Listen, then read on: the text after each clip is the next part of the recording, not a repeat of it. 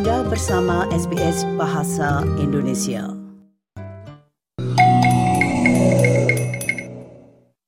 SBS SBS SBS SBS SBS This is SBS Radio. Nah, jika Anda ingin mendengarkan kembali wawancara-wawancara kami atau wawancara sebelumnya ataupun siaran kami sebelumnya pula, Anda dapat kunjungi situs kami di www.sbs.com.au garis miring Indonesia. Nah, berikutnya kita akan mengalih pada harga rumah yang katanya akhir-akhir ini ada indikasi bahwa untuk harga rumah itu mulai turun. Namun demikian, bagaimana dengan orang yang ingin menyewa atau bahkan mereka yang tidak punya rumah itu?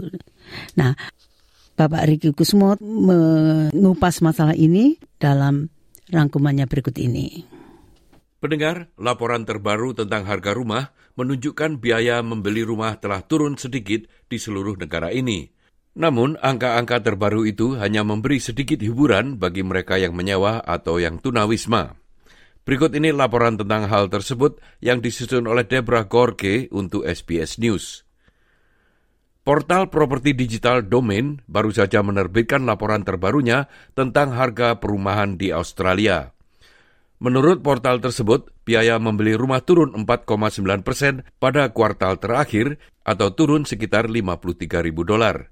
Namun Kepala Riset dan Ekonomi di Domain, Dr. Nicola Powell mengatakan harga masih jauh lebih tinggi daripada sebelum COVID-19 dan harga rumah rata-rata masih sekitar 1,02 juta dolar. While prices are falling and they have fallen rapidly over the September quarter, they remain significantly higher than what they were uh, before the recent pandemic property boom. It does vary depending upon the capital cities, but we've got still got all capital cities above what they were pre-pandemic, anywhere from 17% to 47%.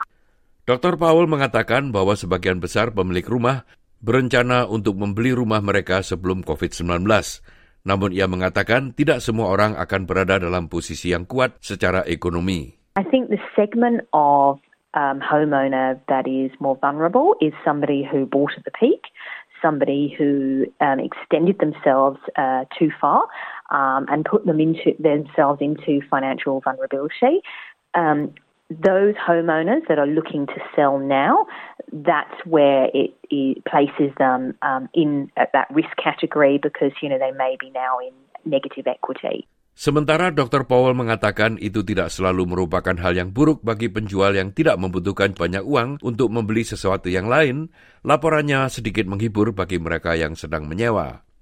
Direktur Riset Ekonomi di PropTrack, Cameron Kasher mengatakan, meskipun ada penurunan dalam harga perumahan, namun harga sewa tidak turun. Ia mengatakan itu dikarenakan ada lebih sedikit investor di pasar dan lebih banyak tuan tanah beralih ke sewa jangka pendek seperti Airbnb. The number of properties listed for rent on realestate.com.au is down 35.5%. So we've seen a significant reduction in supply, and at the same time, we've got more people renting because there's been less investor purchasing, uh, but also we've seen a big fall away over the last year and a half in first home buyer borrowing as well. Dalam istilah praktis, hal itu berarti lebih banyak orang terjebak di tengah, baik membayar lebih daripada yang mereka mampu dengan nyaman atau tidak terlibat dalam perumahan sama sekali. Para advokat mengatakan perempuan yang melarikan diri dari tindak kekerasan dalam rumah tangga termasuk golongan yang paling rentan. Seperti dalam hal Tracy yang melarikan diri dari pasangannya yang kejam selama lima tahun, ia terpaksa tidur di mobilnya bersama anak-anaknya sebelum mereka menemukan tempat tinggal. I was working, but I couldn't afford private rental on my own. I was only working part-time. I had five children to raise.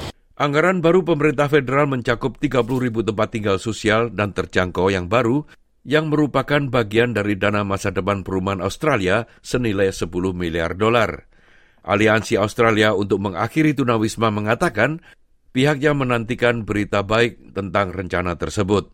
CEO-nya David Pearson mengatakan menghilangkan tunawisma harus menjadi tujuan utama.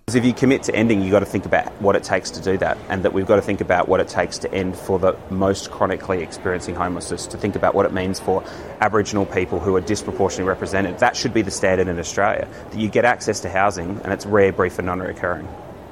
Pendengar, itulah tadi rangkuman mengenai penurunan dari harga perumahan di Australia akhir-akhir ini yang disusun oleh Debra Gorke untuk SBS News dan disampaikan oleh Ricky Kusumo.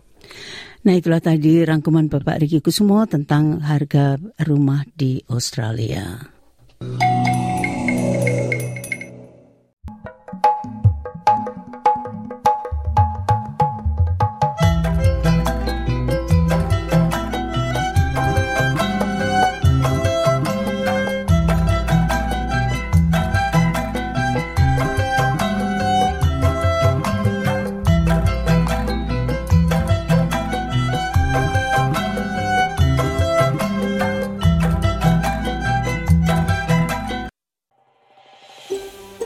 Anda ingin mendengar cerita-cerita seperti ini?